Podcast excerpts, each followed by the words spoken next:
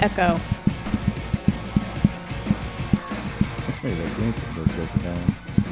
That's the volume. No, don't do that. Was it loud? That was really fucking loud. Sorry. These headphones already hurt my head. It's because your head's so big. It's full of secrets. I tell you literally everything. No, it's from Mean Girls. I know. Okay, are we doing it? It's secrets for other people. Is it time? Yes, let's do it right now. Yet. Let's give it a minute. Yeah. Let's let it marinate. Yeah. All right. I'm ready. Are you ready? Let's do it. Okay. Jake. Hello, everybody. Welcome to Death by Music Podcast. I am Jake, as always, here with Cassie and Alex. Present. Got another episode coming at you today. Finally. Sam Cooke. Finally, yes. Sorry. It's fine. Second to last of the season 3, so we're almost done with the main season. I can't fucking wait to be done with this season. Yeah, it's been a long one. We've done so much research, and doubling it up with the 27 Club one was like not our brightest decision, but we are almost done. We've got Sam Cooke today, and he's really fucking good. What was that? Ding dong. Was that yours, Jake? No, I think that was mine. Oh, that was mine. Okay, I'm gonna turn my sound off. Yep. Whoops. Yeah, while we're thinking about it. Wow, it's like we haven't done 50 fucking episodes of this shit. Yeah. It's the 9th episode of the 3rd season. Woo! Hooray! We're almost there, and this one's really good. If you listen to season 2, we covered Bobby Fuller, and his death was kind of like a weird circumstances. Right. They marked it as a suicide, but it made literally no sense. It was pretty much like a homicide, but they never investigated it, and there were all these weird circumstances surrounding it. So if you haven't listened to the Bobby Fuller episode, I do recommend that you go back and listen to that one first, because they kind of tie in and have similar characters. When I was at work today, I was looking through some 45s that came in, and we had a Bobby Fuller 4, and I had I You Fought the Law. You have guns at work? No. Oh, the record, the single, you know, okay. But we had a Bobby Fuller 4, and it had I Fought the Law on one side. I forgot to look at the other side. I was like, oh, wow, that's cool. Okay. Put it in the podcast collection. I thought it was going deaf in my right ear because it was really, really silent, but it was just my hair under the headphones. I was like, oh no, it's beginning. I do have to say before we get started, I am glad the undo button works and is a thing, because I got halfway through me writing in this document and I hit a button and it was the wrong button and the entire document disappeared. And I was like, oh my God, as it was happening. And I was like, but there's an undo button. So I didn't freak out, but like in other circumstances I would have. Oh my God. That would have been so depressing. We've luckily never had that problem before where our work like that gets deleted. Yeah. Only after we record. Cassie. Look. If you're not sure what I'm talking about, I'm referring to the time that Cassie deleted a whole mini episode. I didn't delete it. It was there. It just didn't. And then it was transfer. You didn't delete it. You just erased it. No. I opened it up and all the files were there. And then they weren't. I did what you asked me to do. And when I reopened it, because everything like went wonky. Look, Cassie, it's fine. And then no files were there. Fine. All the cells were there, but they were all empty. I'm not holding a grudge. All right. It sounds like sources. Okay. Wikipedia. There was also one from People magazine, Why Mystery Still Shrouds Singer Sam Cooke's Shooting Death Nearly 60 Years Later. That was by Jordan Runtag. I only put one in there. I used remastered The Two Killings of Sam Cooke, a Sam Cooke story on Netflix. Oh, cool. I have to watch that. All Things Thriller, Playing Roulette with the Mob, Part 1, Sam Cooke by Pamela Lowe Saldana. Oh, yeah. I think that was mine, too. Yeah, and that was also a huge source for me with the Bobby Fuller one. Because, like, this chick did a whole, like, I mean, it was like a 6-part series on all the fucked up, shady shit surrounding, like, mob stuff that was going on. So Bobby Fuller was in that, too. And then she did one whole segment on Sam Cooke. Cool. So far this season, we have covered Selena, the Queen of Tejano, Peter Steele, the God of Goth, Aaliyah, the Princess of R&B. And tonight we are flipping over to the King of Soul himself, Sam Cooke.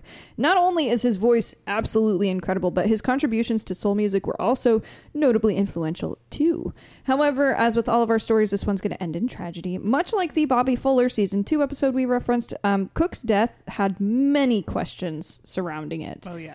But before we get to that end part, we have to start all the way back in 1931 in Clarksdale, Mississippi, where Sam Cooke, C-O-O-K, was born. And he added the E to the end later on in 1957. Yeah, was it to throw people off his trail? Nope. He changed it on the advice of a business partner, musical advisor named Bumps Blackwell, who thought the extra E was classier. Yeah, we can't have K-O-O-K. That's trashy.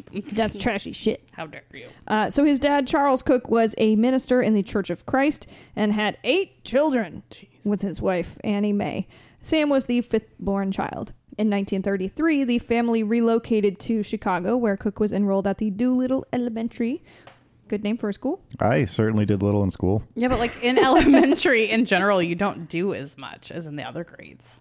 I learned how to read an analog clock. I feel like I learned a lot in elementary school. I learned fractions. I remember that shit was hard. Trying to get out of doing like analog clock tests, or just even like I have a hard time reading clocks. You have a hard time reading words. Analog. Jake. I mean the other. What's the other one? Digital. So analog is the normal one. Analog is the one with the hands. On okay, it yeah, that one. In a circle. I remember, like, it was 4th grade, and I was like touching my ear during this test because I was so nervous, and I was like, "There's a bump here. I have to go to the nurse," because I did not want to do the test. And my teacher was like, "Everybody has that bump on their ear. Take the test." And then I failed the test and had to go to a special group. What does that have to do with clocks? Clocks. It was a clock test. She failed the clock test. Yeah, I failed it. I couldn't read them. Oh. I also thought like quarter after was 25. Yeah, that's fucking confusing. Yeah, it is. I can't do it when $1 is made up of 100 parts and an hour is made up of 60. Like, so what the fuck? Say, give me a quarter and I'll give you 15 cents, bitch. Anyway. I'm going to turn the volume down in my headphones real fast. Oh, my God. My mom has to do this on the phone with me. They're not metric clocks, that's why. Bing bong. I think I'm just being louder than usual. I'm eating the mic. Bit. Yeah, you're on it today. Well, that's good. That's how you're supposed to do it every episode.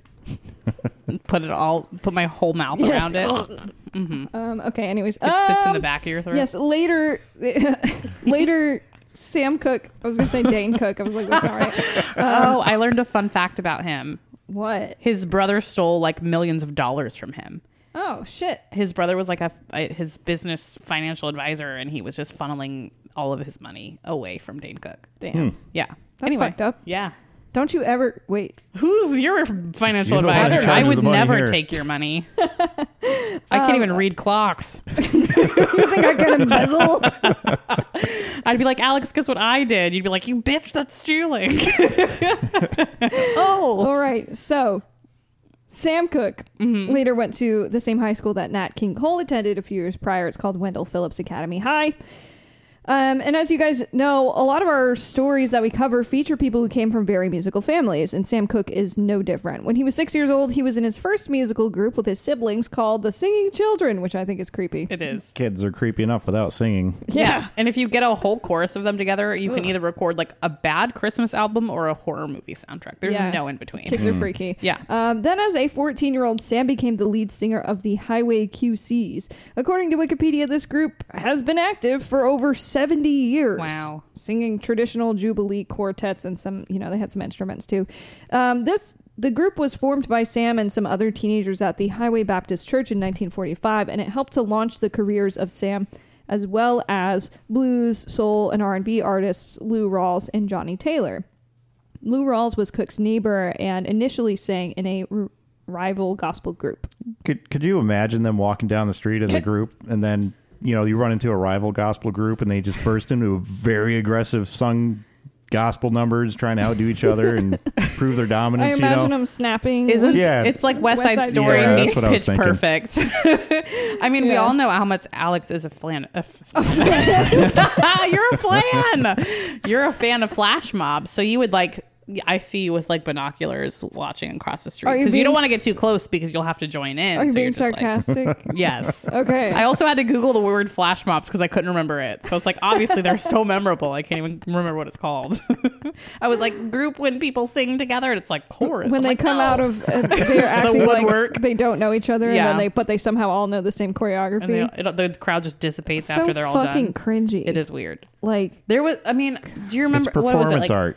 You need to learn how to accept that and enjoy it like everybody else. 2012 is when they were the most popular. It's like flash mobs where everybody wanted like with proposals. Like someone in the mall just starts fucking singing and then like the police officer comes by and does a pirouette and is like, I'm singing too. And he was arrest him for impersonating a police officer. Yeah. Arrest them all for being fucking nerds. In 1950 had Sam Cooke replacing the lead singer of another gospel group called the Soul Stirrers, who were already signed with Specialty Records, and their first tune with Cooke fronting was Jesus Gave Me Water. They also had other songs like Jesus Paid the Debt and Jesus Helped Me Write This Song. No, and Peace in the Valley. Cooke did something that few people could do. He made gospel music interesting to younger listeners. For him, it was a bunch of, it was just like a bunch of chicks who would rush the stage to catch a glimpse of his baby face and maybe even catch a drop of his sweat. Ew. That's kind of gross. I hope they didn't have their mouths open. You bet they did. We're drooling. Ew. Anyways, I listened to all of these and then some. They're done in a cappella, which is a style that includes a singer or a group of singers without an instrumental accompaniment. Think like barbershop quartet if you're not familiar with the a cappella term. I'll admit gospel is not very high on my list of genres that I listen to. Really? Yeah. In fact, it is generally at the very bottom. Not a go-to for me. Sure. But I gotta say these were a lot of fun to listen to. I had them playing on my little Bluetooth speaker on my coffee table while I was working on this, and I was like, I got to fire up the big speakers for this because the recordings were very nicely done. The songs were great. I don't know. I just really enjoyed it. It made me want to listen to more in its gospel. It's the weirdest thing. Huh. The Lord is speaking to you. Yes. Yes. You've been converted. So the harmonies are enough to keep me interested in the song itself, so I can see why it was popular. However, I find it very ironic how these are like wholesome Christian songs and you have young girls fawning over him. Like, rightfully so, but come on. Like, you're supposed to be saving yourself for marriage, ladies. My God. Fuck you. I'm kidding! Anyway, but this is a good time to mention that we do create specifically curated playlists to coincide with each Death by Music full episodes, not the short ones. Don't even get me started. But for the most part, they're chronologically in order of, like, when we talk about them, and they have bops. You can find the playlist itself by searching Death by Music Team on Spotify, and they will be individually labeled under each of our, like, personal profile. So we have episode says we have Sam the Cooke Death by Music podcast page, and then if you search Death by Podcast Team, then you'll find all of the playlists. But Cooke ended up getting married in 1953 to a singer and dancer named Dee Dee Mohawk.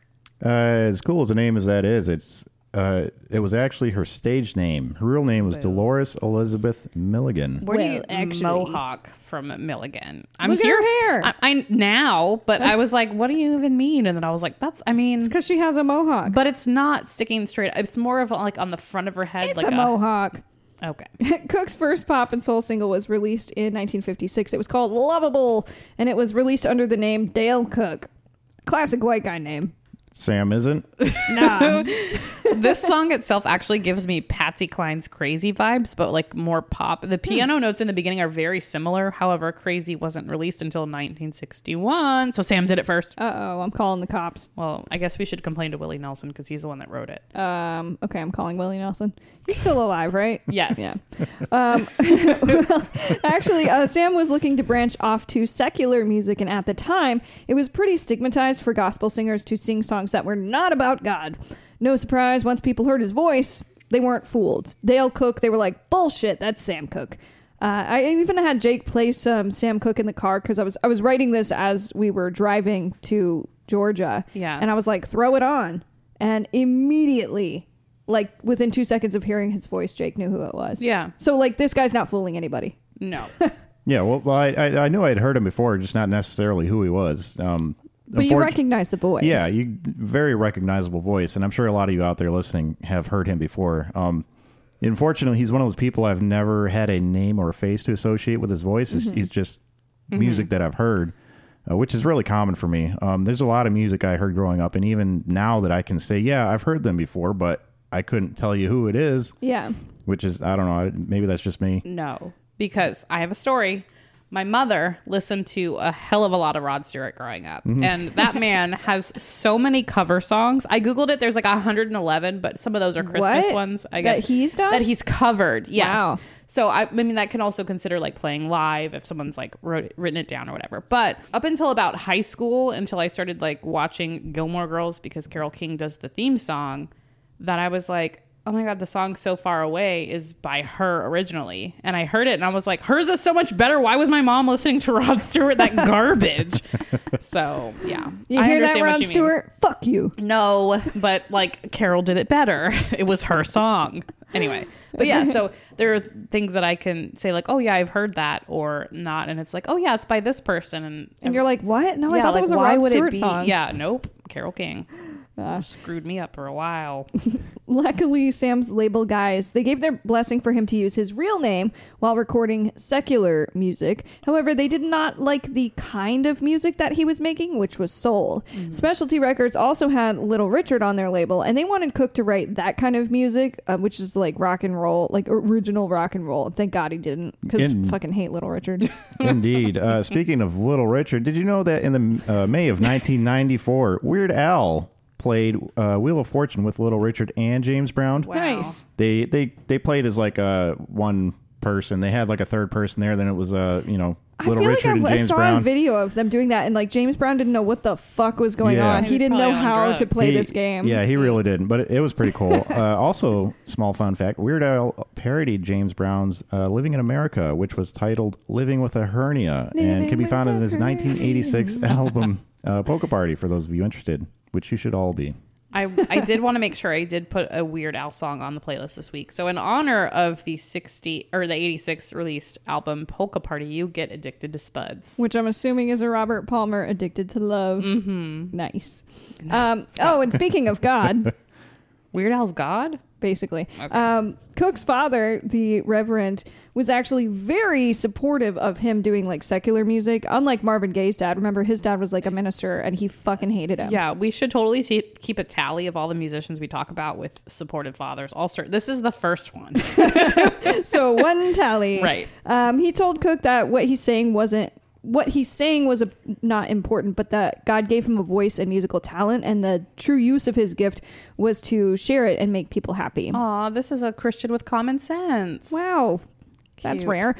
This is when Cook added the E to his last name. He was now seeking a fresh start. Remember, it's classier, so sorry to all you cooks with no E's. Yeah, trash. In 1957, Cook's career launched. He performed on The Guy Mitchell Show and also signed with Keene Records. He would go on to have 30 top 40 hits in America over the next 7 years. America. Beginning with You Send Me, which is a great song. Yes. This one went to number one on Billboard's R&B records and even the Hot 100. The Rock and Roll Hall of Fame recognizes this song as one of the 500 most important rock and roll songs ever. It's just got that great 50s rock and roll sound to it. It's totally understandable. Nice. It's awesome. So Cook wrote the song, but he gave credit to his younger brother so that he could receive the profits, which is really chill of him. Ironically, You Send Me wasn't even supposed to be the single. The A-side Summertime was, but DJs favored the former, and it basically broke overnight. Yeah, written in 1934, Summertime was one of the first compositions by George Gershwin. He worked on that for his brand new opera, Porgy and Bess, which we talked about before. Porgy if I ever have a child, Porgy is... Sure. It's a great name. The jazz empire. The jazz-inspired song is a lullaby for Clara, the girl in the play, to sing to her child and reprised several more times throughout the opera itself. The hit went on to be covered by thousands of artists from every genre, from disco to reggae. Huh. The most notable cover for me was Ella Fitzgerald. Yeah. All of a sudden, Cook was a secular star rather than a gospel star. Mm-hmm. So here's some classic 1950s racism stuff. Yeah. It was rare at the time for a black R&B artist to cross over to the pop charts. And it made the white folk uncomfortable. So they had Teresa Brewer cut her own version of the song. And guess what happened? Cook's version once again took the number one spot and beat out her version, which could only get to number 8. You Send Me is looked at as a landmark in the soul genre that Sam was a part of creating. The Teresa Brewer version was good, don't get me wrong, but Sam's version absolutely had that sweet 50s soul vibe. It was excellent. Do you think that they went to Teresa and was like, look, you have to record this better than the black guy? And do you think she knew why she was recording the song? I mean, yeah, I think she knew why, but that's just how it was too. So why are white people acting like they invented all genres of music? We are not here to gatekeep. That's just what they be doing. Oh, shit. Yeah. Yeah. So it's kind of fucked up. Yeah. Just an example of how the industry is telling us what it wants us to listen to, not what we actually want to listen to. Yeah. I just like how in the end, the people have spoken, you know, they're like, nah, fuck that shit. Yep. So now in 1958, Sam and his wife, Dee Dee, they get divorced. And the same year, he married his second wife, Barbara Campbell, which his dad officiated. Together, they had three children named Linda, Tracy, and Vincent. And Vincent tragically drowned in their swimming pool. I think he was like 2 years old. He was really young. Yeah, he was pretty young, and it really affected Sam pretty badly. Like, fucked him up. So apparently also in 1958, another woman came forward claiming that Cook was her own son's father.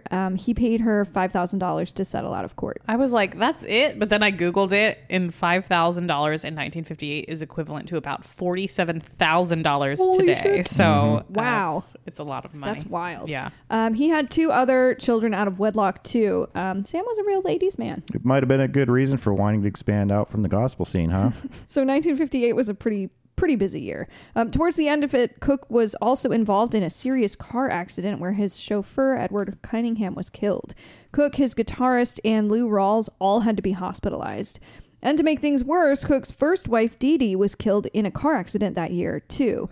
Sam paid for all of her funeral expenses. So, like, he just got hit with a whirlwind of shit in a very short time.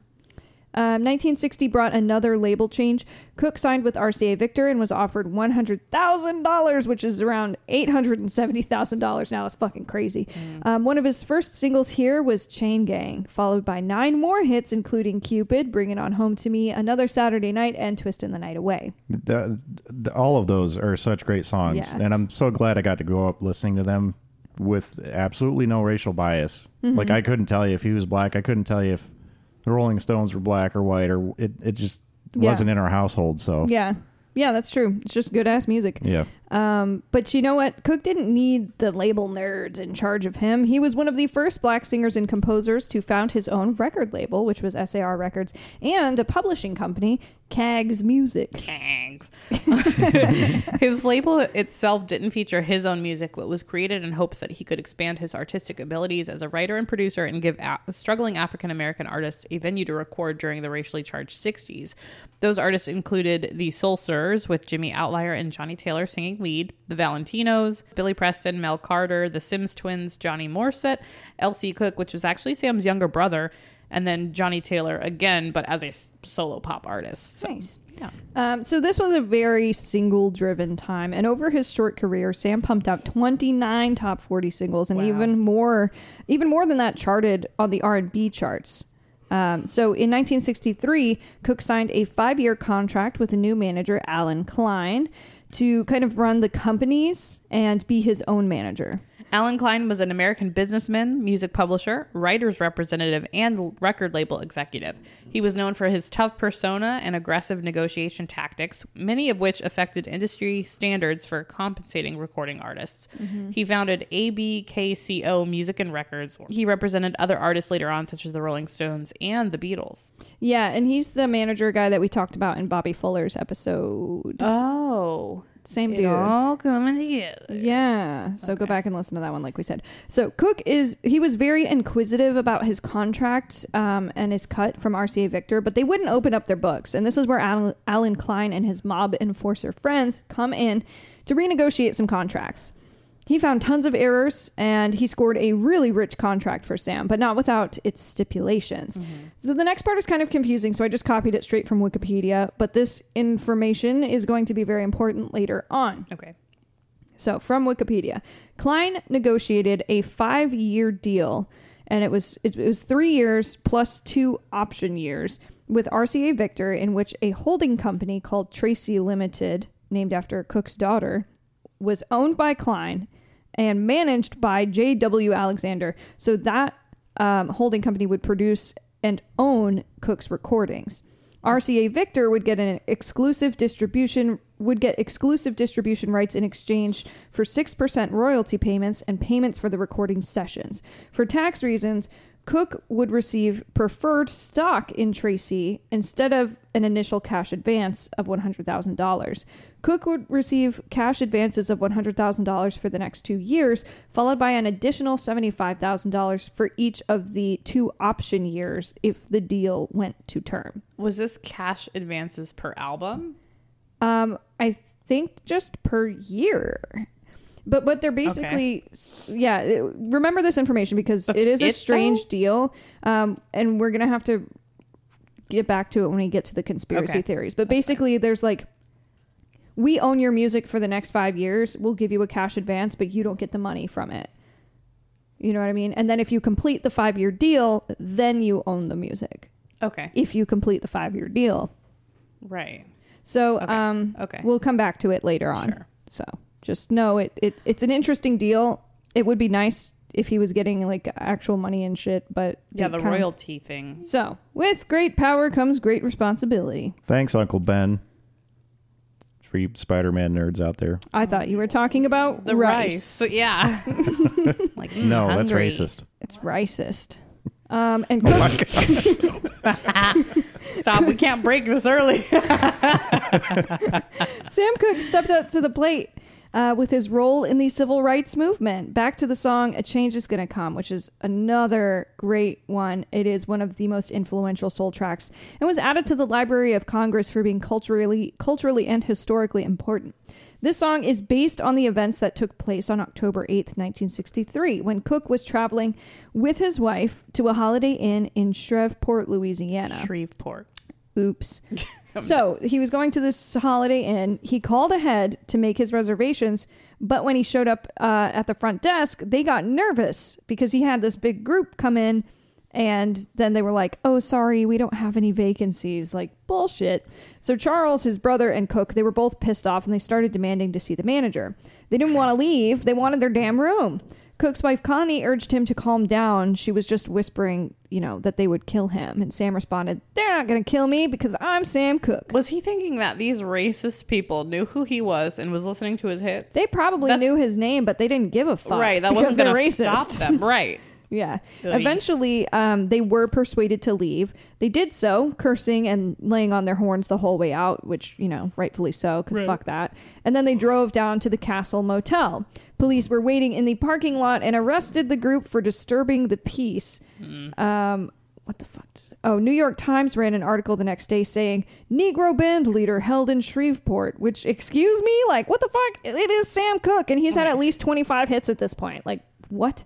So they did try and dial it back 56 years later in 2019 with the Shreveport mayor apologizing to Cook's family and giving them a key to the city posthumously. Too little, too late, mayor. Yeah. Well, hold your horses. Shreveport's current mayor, Adrian Perkins, is black, and he's fairly young at that. He's about 36 or so. He was born and raised in Shreveport. He graduated from West Point. Fucking amazing. And while there, he was elected class president, making him the first African-American cadet to hold that position. Also awesome in the 200 plus years of that institution. Holy shit. Yeah.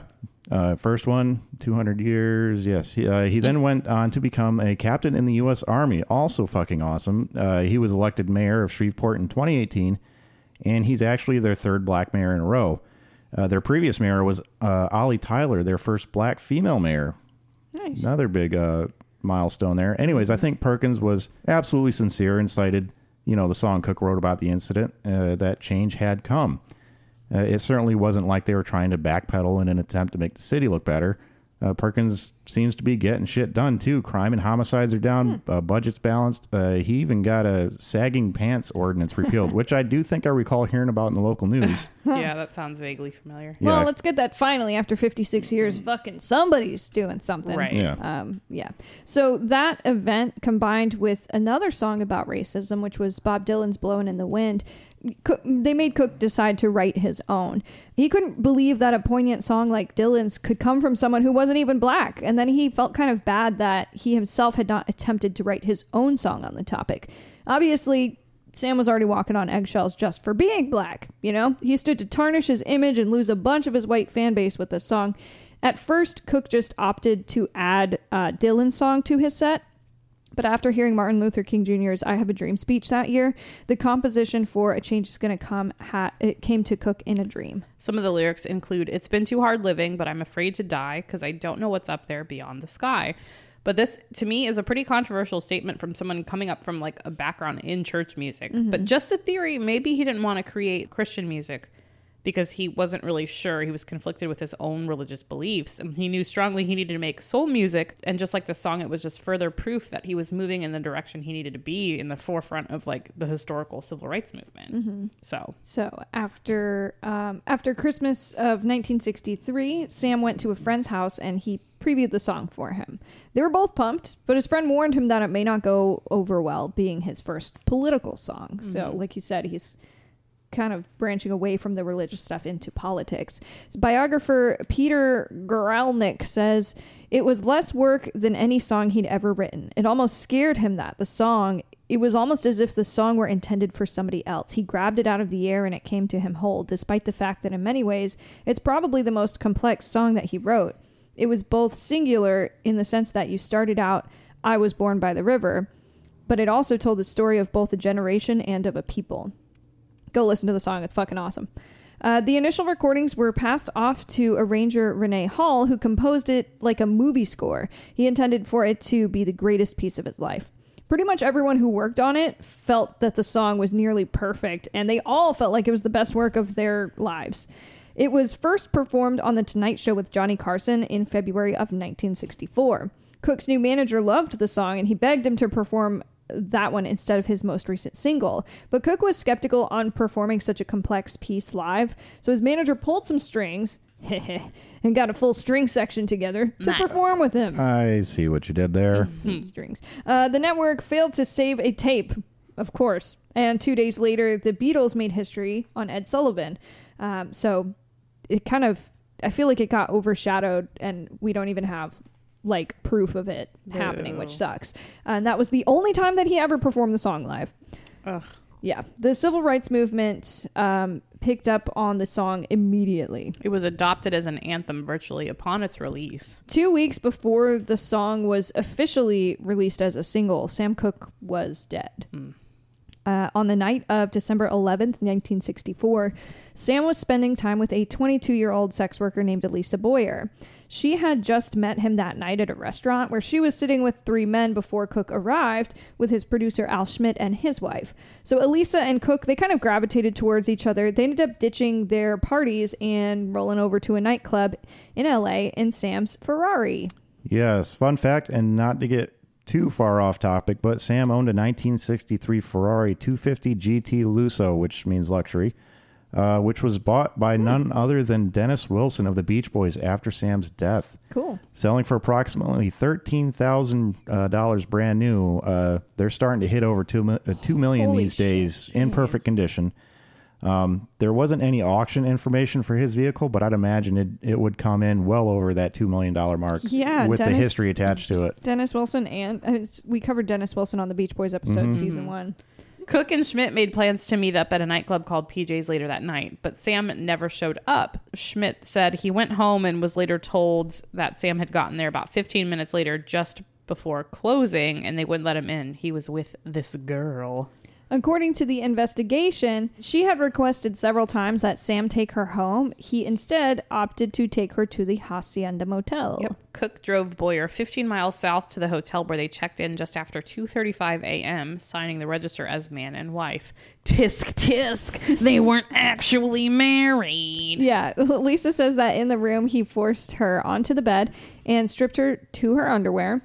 Fearing that she was about to be raped, she convinced Cook to let her use the restroom, where she tried to escape. Apparently, the window in the bathroom was stuck, so she came back to the main room. He proceeded to touch her, and then when he went to use the restroom, she grabbed a pile of clothes and dipped, accidentally picking up some of Cook's clothing. Yeah, Boyer told police, "I knew he was going to rape me." And according to her story, Cook disrobed and entered the bathroom, at which point she grabbed her clothes from a pile on the floor. In her confusion, Boyer says she also picked up Cook's clothes, which contained his wallet and cash. So she first ran to the manager's office and banged on the door, but the manager took too long to come out, so Elisa continued to run.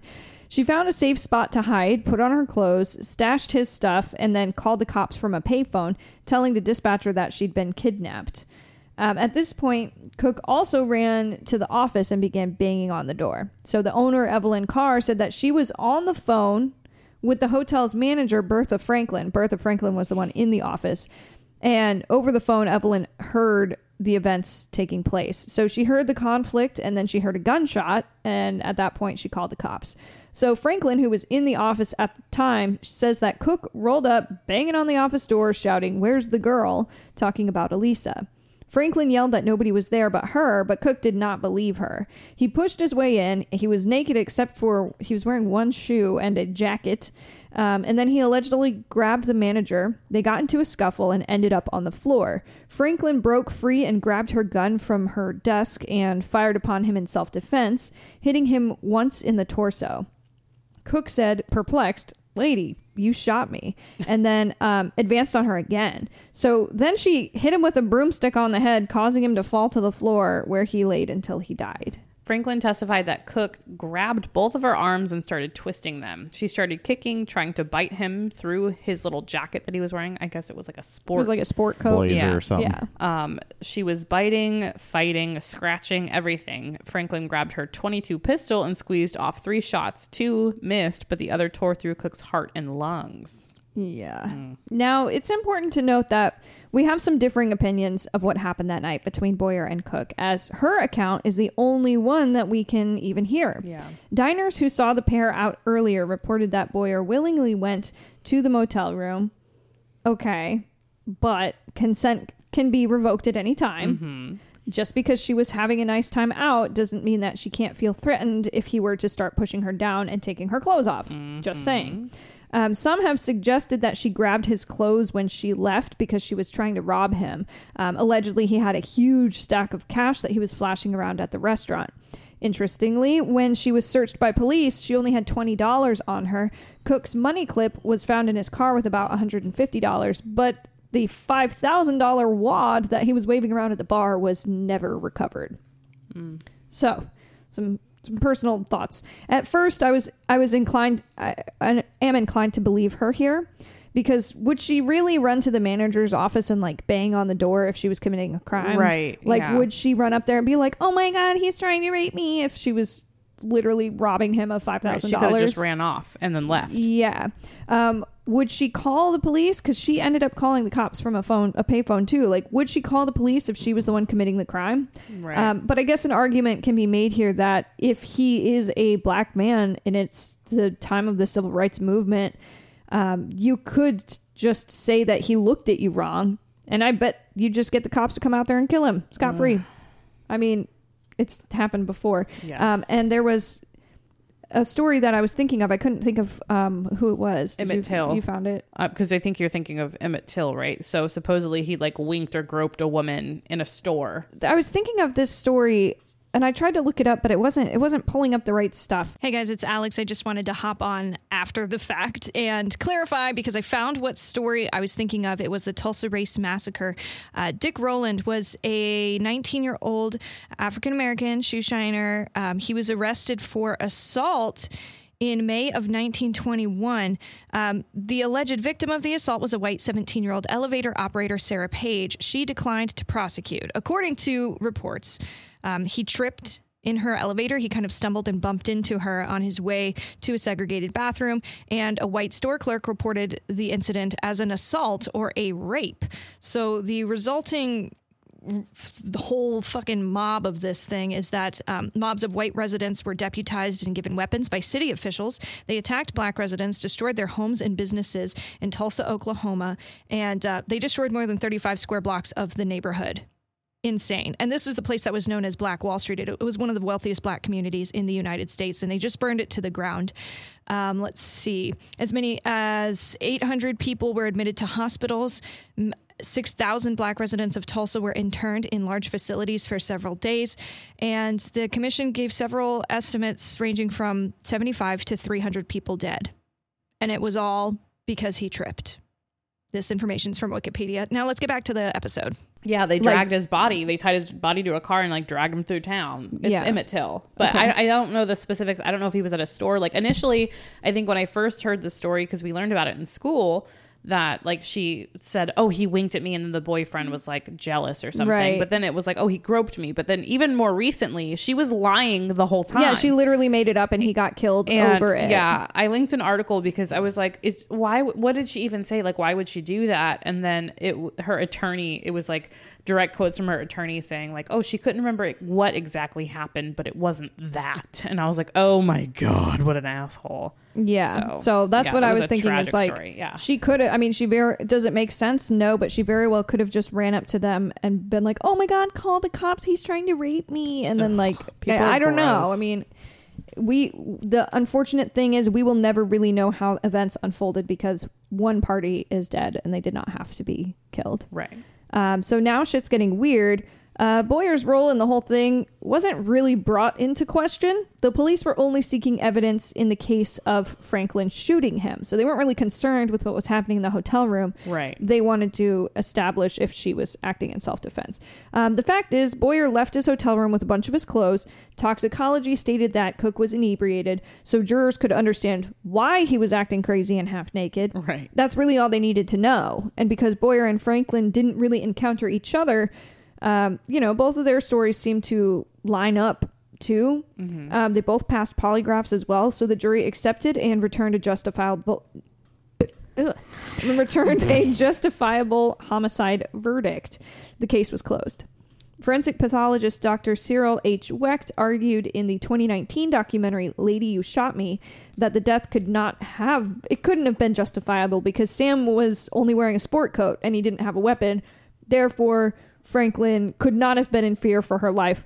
I don't know. That's bullshit, in my opinion. Yes. He was 5'10" and he was drunk, so I wouldn't really cite. Oh, but he didn't have a weapon. You shouldn't be scared. Yeah. Fuck you. That's yeah. If a drunk an angry man is coming at me without a weapon, his whole body could be a weapon, especially if he's 6 inches taller than me. Yeah, hell no. I'd still be freaked out. Yeah, I didn't get to see the documentary. I'd really like to know exactly what he was getting at there. But anyone coming at you, like we just said, in any sort of aggressive manner would be scary. I don't know how to fight. Somebody comes at me, some guy, I'm I'd be scared shitless. He was also a man, so he doesn't know other men are scary. Yeah. Yeah. I totally see how Franklin could have been in fear for her life. What the fuck? Yeah, that was a stupid... Especially if he was if we assume that Elisa's story is true and he was literally about to rape a girl and then he's coming over here and he's going to fucking get in a tussle with this lady. Right. And if she learns what makes him not capable of murder? Right. That's if we are deciding that is the version of events that happened. I'm just saying that in general, men are scary. They could fucking kill you if they wanted to. It's literally happened a million times. So yeah. Okay, that's just a dumb argument on the forensic pathologist part, I think. Mm-hmm. Of course, Cook's family and fans reject that version of events. They think that there was a big conspiracy going on. Fans of Cook believe that his death was a result of a setup, claiming that Boyer was a prostitute working in cahoots with the motel manager Rob Cook. The Hacienda Motel was a well-known hub for pimps and sex workers, and Boyer, according to theory, lured him there on purpose. Yeah. So some evidence to support their case. Etta James saw Cook's body before his funeral. Etta James is another singer of the time. So she saw his body before the funeral. She indicated that he looked really badly beaten, and it couldn't have possibly been sustained by a brief altercation with the hotel manager. She was middle-aged lady, she didn't beat the shit out of him, she wrote that his head was nearly separated from his shoulders. His hands were broken and crushed, as well as his nose. And you can see some of these things in the photos taken from his funeral. Fingers don't bend like that. They do when they're broken. Did 55-year-old Bertha Franklin do that and simply walk away with a few spots of blood on her shirt and one bruise? I don't think so. There's actually no direct evidence to support this story, and Franklin was a former madame with a prior criminal record, so maybe. Yeah, so Bertha said that she didn't know who Cook was when he checked into the hotel, but she notified him that he and Elisa would legally have to check in as husband and wife. She said that he was drunk, but complied. She also said that Elisa did not seem distressed at the time. And here we circle back to his manager, Allen Klein, who was also suspected by conspiracy theorists to be involved in the death of Bobby Fuller. Allen did, after all, own the rights to Cook's recordings as long as he didn't finish that contract through. Now, there's a documentary called Lady, You Shot Me, The Life and Death of Sam Cooke, that came out in 2019. This film alleges that Klein was a predator.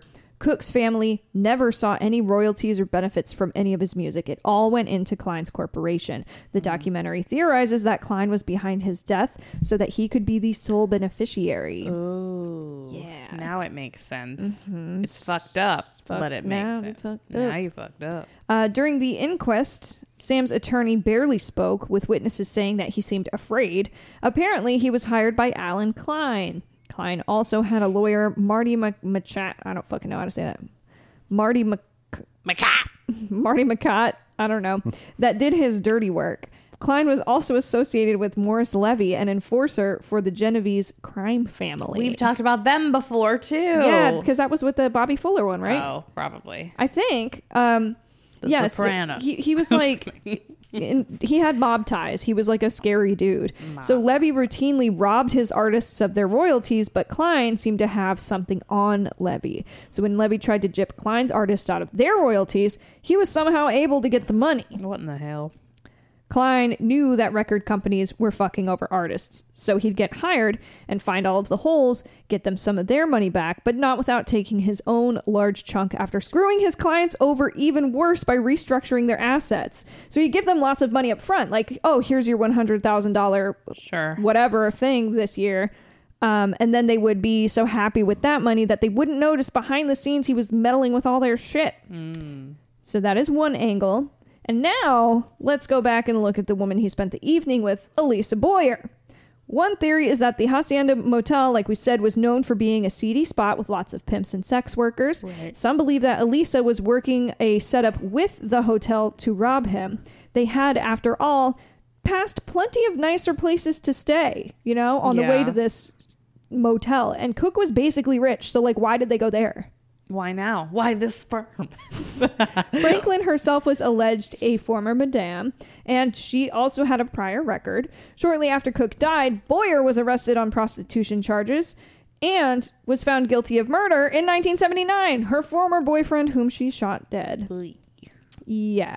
So according to weeklyview.net, Elisa Boyer had many aliases and had a reputation for being a role artist. Literally, she would pose as a prostitute, lure dudes to the motel, and then rob them after they stepped out or fell asleep. Like, that was what she did. Oh. She'd take the men's clothes because they'd be less likely to chase after her if they were ass naked. Currently, Elisa is in jail serving 25 to life for killing her boyfriend. So now we don't know what happened either way. I don't want to say that sex workers cannot get raped, because they can. Yeah.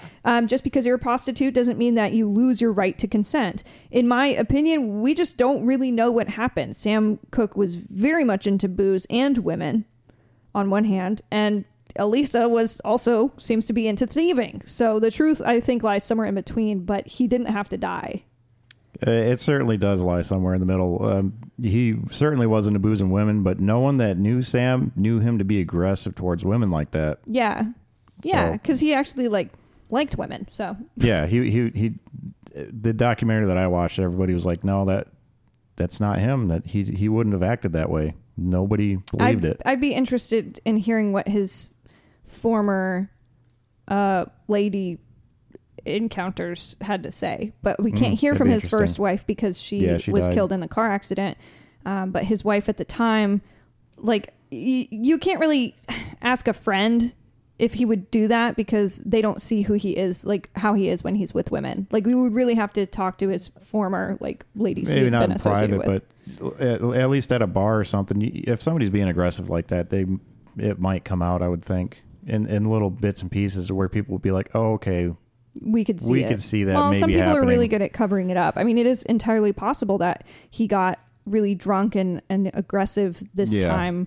We just don't know. Like, we have no fucking clue what happened, but there's a lot of really compelling evidence. Like, why was he crushed? Why were his hands crushed? I mean, when did that happen? Right. So, yeah, that's kind of what we're getting into now, the evidence inconsistencies. Cook was shot with a 22, but Franklin's registered weapon was a 32. The bullet was recovered by police and promptly lost. According to Franklin, she shot Cook because she was scared for her life. But instead of shooting him a second time, because like she shot him and then he got up and came after her again. Instead of shooting him a second time, she bopped him on the head with a broom. Right. Like, why? Because that does not make any fucking sense. She was out of bullets because she missed the other two shots. I mean, there's five. It's a revolver. She also can't count. Yeah. I don't know. The crushed hands and the abrasions and the internal decapitation that Etta James described wasn't mentioned anywhere in the autopsy. Like, what? Yeah, Franklin was on the phone with the hotel owner when Cook confronted her, as we said before, and the owner testified hearing the struggle on the other end of the line, but guests of the motel testified to not hearing any gunshots or any type of altercations whatsoever. Some blame the LAPD. Instead of conducting a full investigation, they just conducted an inquest on if Franklin was acting in self-defense or not. They didn't even consider any other options. According to Norman Edelin, one of the few men of color serving in the LAPD in 1964, the department did not give a damn about minorities. He says it didn't matter what code you violated. It started with what you looked like. Even though Cook was a star, in their eyes, he was still a black man killed at a whorehouse. So Edelin contends that the FBI could have been in on it, given their attitudes towards minorities during the civil rights movement. The FBI was very interested in Muhammad Ali, whom Cook had established a good relationship with, thus making him a suspect, too. In addition to Ali, Cook was a powerful black man in an oppressive system. Yeah, Muhammad Ali actually would note that if Cook had been Frank Sinatra, the Beatles, or Ricky Nelson, the FBI would have been investigating. Yeah, but they didn't even consider it. Right. Cook was one of the first black singers to wear his hair naturally. His songs Chain Gang and A Change is Gonna Come tackled the prison industry and civil rights. Plus, he was unpopular in the eyes of record labels for starting his own label and publishing branch. So, I mean, he definitely had some enemies. Mm-hmm. Unfortunately, we'll never really know what happened to Sam Cooke. There's no conclusive evidence that proves the official version of events otherwise. I think I have to go along with the people who knew Sam and say that the story Elisa and Bertha gave wasn't true. At the bare minimum, Elisa was a hooker and Bertha was the madam, and they were trying to rob Sam of the $5,000 he had on him. Elisa could have thrown his pants out the bathroom window for someone to grab it, which is why it was never recovered. It said the bathroom window was stuck. That's what she said, but I wonder if she did just do it because they couldn't find the money. So they never found the money, and somebody theorized that she could have taken it and chucked it out the window, and somebody grabbed it. It was said that Bertha may have had mob connections, which could explain Sam's injuries, reported by Etta James. They could have come in and beat him to death, and then shot him and told Bertha to take the fall. Yeah, because she was like a nice old lady. Yeah. It's just hard to say because all of the evidence is gone. The LAPD didn't give a shit back then, like we said, and they didn't do an investigation, a proper one, and everything's gone. So who knows? I bet they were even part of the cover-up, because who knows how far the mob had their hands into the LAPD. I'm sure that was a thing back then, too. Mm-hmm. Probably, yeah. Yeah, for sure. Yeah. Like I just said, I wouldn't put it past the mob or even the FBI to have had their hands in this. Sam was probably seen as a threat by the powers that be. I mean, he was associated with Malcolm X, Muhammad Ali, and Jim Brown, which were very big names in the civil rights movement back then. Yeah, and paired with Bobby Fuller's death, too, which was fucking weird. Like, he wasn't home, and then all of a sudden he was home, but he had been dead, and he was covered in gasoline. And his hands were broken and stuff. Yeah, he was all fucked up. Jacked up, and that's mob shit. Mm-hmm. Like, there's no way he would have been able to drive the car home. He was already dead. That means somebody drove the car and planted, and left him there. Mm-hmm. It just doesn't make any sense. And this seems to be similar, and that's why the two stories tied together. And Allen Klein was both of their manager. So, we don't know. Cook's funeral attracted 200,000 fans to Chicago on December 18th, 1964. After that viewing, his body was flown to L.A. for another service on December 19th. Ray Charles performed The Angels Keep Watching Over Me at that service. In the month after his death, an album and two singles were released. A Change is Gonna Come was finally an official single, and it soared up to the top 10 on the R&B charts and also the top 40 charts. Shake also hit the top 10 with the album of the same name hitting number 1 on the R&B albums chart. Though he never lived to see the strides he made for racial equality, the song became an anthem for Black Americans fighting injustice, played as often today as it was a half a century ago. birth of Franklin, the woman who shot Cook had to leave her management job at the Hacienda Motel after receiving multiple death threats. She sued Cook's estate for mental anguish and physical injuries, seeking $200,000 in compensation. The estate countersued, seeking $7,000 for funeral expenses. Elisa Boyer, Cook's female companion that evening, testified in favor of Franklin, and the jury ruled in her favor, granting $30,000 in damages. Ugh. While questions still surround the circumstances of Cook's death, his legacy is indisputable. He was inducted into the Rock and Roll Hall of Fame in 1986, the Songwriters Hall of Fame in 1987, the Rock and Roll Hall of Fame a second time in 1989 with the Soul Stirrers, and he has a star on the Hollywood Walk of Fame, a Grammy Lifetime Achievement Award, and is widely considered one of the greatest musical artists of all time. In 2020, writer Kemp Powers and director Regina King released One Night in Miami, a fictional account of one incredible night where icons Muhammad Ali, Malcolm X, Sam Cooke, and Jim Brown gathered discussing their roles in the civil rights movement and cultural upheaval of the 60s. Or as of us recording this episode, it is streaming on Amazon Prime if you want to watch it. Cute. Yeah. And that is the story of Sam Cooke. And we don't know what happened. Curious to hear what you guys think. If you have any theories after listening to this, what do you think is the most likely thing that happened? You can, comment on our post on Facebook or Instagram if you search for Death by Podcast Team. But I don't know. I feel like Jake's summary is, I would say I agree with that. Yeah. I don't know. It's tough. It's a tough situation because I don't want, if he is a piece of shit and an abusive person, then I don't want to defend him, but I don't fucking know. Well, you know, it really would be a shame if Elisa was telling the truth and everybody just turned on her because she's a nobody and he's Sam Cooke. Like, that would really be a shame. But at the same time, I don't know. She seems to be running fucking tricks on people, and yeah, there's just no evidence from anybody else stating that he was that type of person. So yeah, if you're that type of person, somebody would have said something. You would think, you know.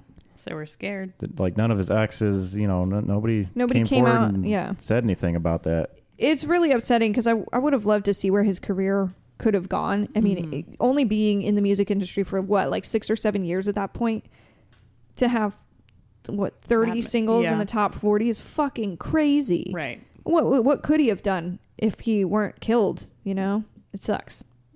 Like the rest of this show. People are dying. You know? This show sucks. This show sucks. This show makes me depressed. Wow. It's all my great writing. Yeah, your writing makes me depressed. I try. Yeah, it's, you know, always... what's not depressing? The playlist, and there's Weird Al songs on it. What better can you get than Weird Al and Sam Cooke on the same playlist? Right. It is really good. So if you look in the description for this episode, you'll be able to find it. And it really is a treat. His music is incredible. Yeah, we play it a lot at work. Just because if you just do like classic 50s rock and roll, there's like 1,200 Sam Cooke songs. Like classic hits. Yeah. It's good stuff. So next... full episode that we are going to release is going to be on Lane Staley of Alice in Chains. We've gotten a lot of requests for Chris Cornell, Chester Bennington, Lane Staley. Speaking of overdoses, we got the Kurt Cobain episode because that's another one of the Seattle overdoses that we covered on the 27 Club season, and we are about to release Jimi Hendrix too on the 27 Club Patreon season. So if you're interested in those episodes, it is $5, and there are going to be like 5 or 6 episodes up there real soon. It's like $1 per episode. You can afford it. It's insane. It's really cheap. So patreon.com/deathbypodcastteam. We did get a new subscriber, Ian. Thanks, Ian. It's and clapping. Then Jimi Hendrix will be coming out like at the same time as this episode. Right. So make sure that you guys are following us on Patreon. If you want a t-shirt, send us a message. What else do we have fucking say? These headphones are like squishing my fucking brain out of my butt's head. Asleep. We're gonna get up. This wasn't even one of our longest episodes. No. We're all like exhausted. Yeah. I have to get another drink. Cassie's drinking wine tonight. She's gonna drink a whole bottle of wine, and then by the time we're done with the Jimi Hendrix episode, she's gonna start crying. It's gonna be like the finale. Maybe on the last episode I'll drink wine. Oh, how fun. Aww. Well, thank you guys for sticking with us for this show. We truly appreciate you. If you could write us a review on Apple Podcasts, that'd be dope, and then we'll read it. We'll read it if it's a shitty review too. If you give us a 5-star review and then write something really fucking mean, we'll read it. That'd be great. Yeah, that'd be fun. That'd be really exciting. Just make sure it's 5 stars. Okay, thanks. Rest in peace. Bye. Later. Buy some new ones, jeez.